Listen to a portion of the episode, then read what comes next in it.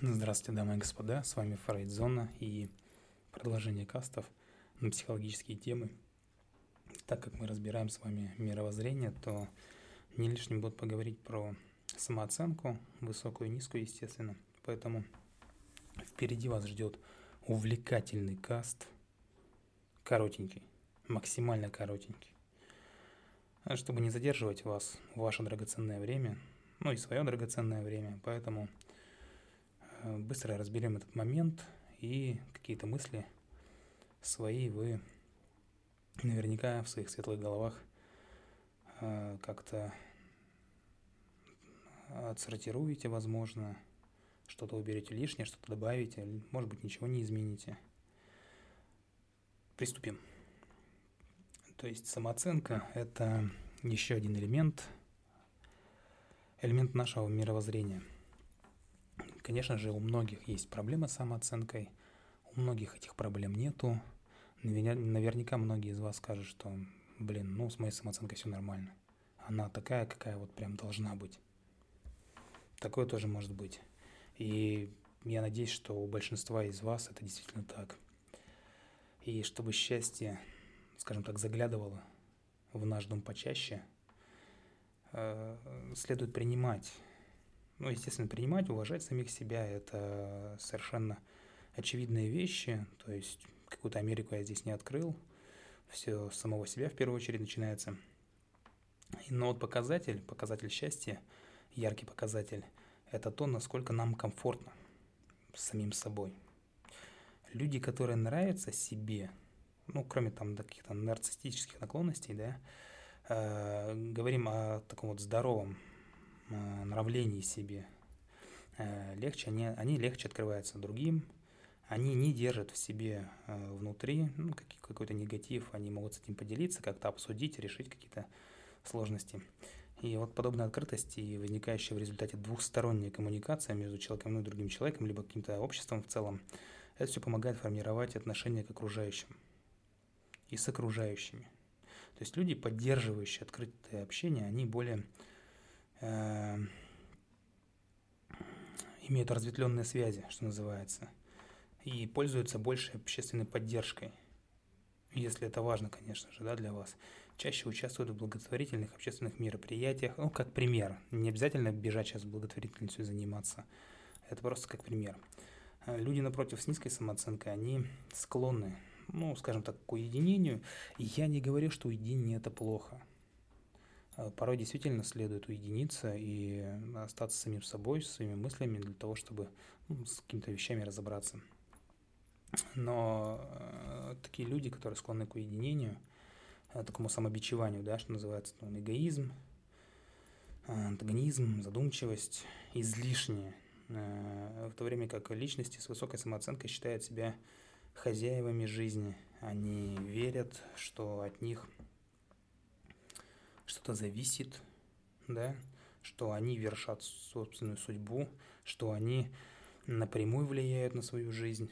Э, люди э, с низкой самооценкой, они предпочитают искать виноватых, искать мальчиков для битья, искать козлов отпущения, нужно подчеркнуть, кому как удобнее, э, и демонстрируют какие-то другие защитные реакции.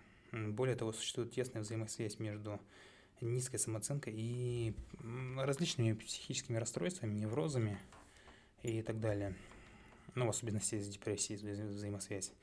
И это все превращает, это все превращает нас э, в людей, которые хотят э, задать вопрос.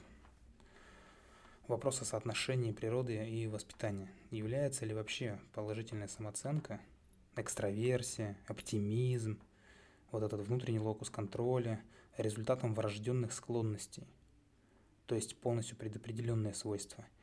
Или все это можно как-то научить, э, разузнать, приобрести навык или где-то обойти и как-то изменить свою судьбу.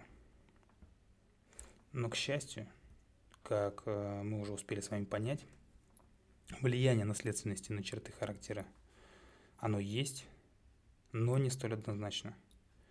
И у человека остается очень много места для, ну, для каких-то маневров, для какой-то динамики, для какого-то прогресса, э, в общем, для движения. И здесь следует относиться к личным характеристикам, проявляющимся во взрослом возрасте, как к результатам взаимодействия воспитания, ну и частично природы. Хотя роль природы важна, у нас есть, еще раз повторяю, есть возможность развития, есть возможность, э, что называется, какой-то вариативных каких-то проб возможностей. И действительно можно влиять на собственную судьбу. Нужно, ну, какую-то избитую фразу, типа, нужно просто захотеть, я использовать не хочу.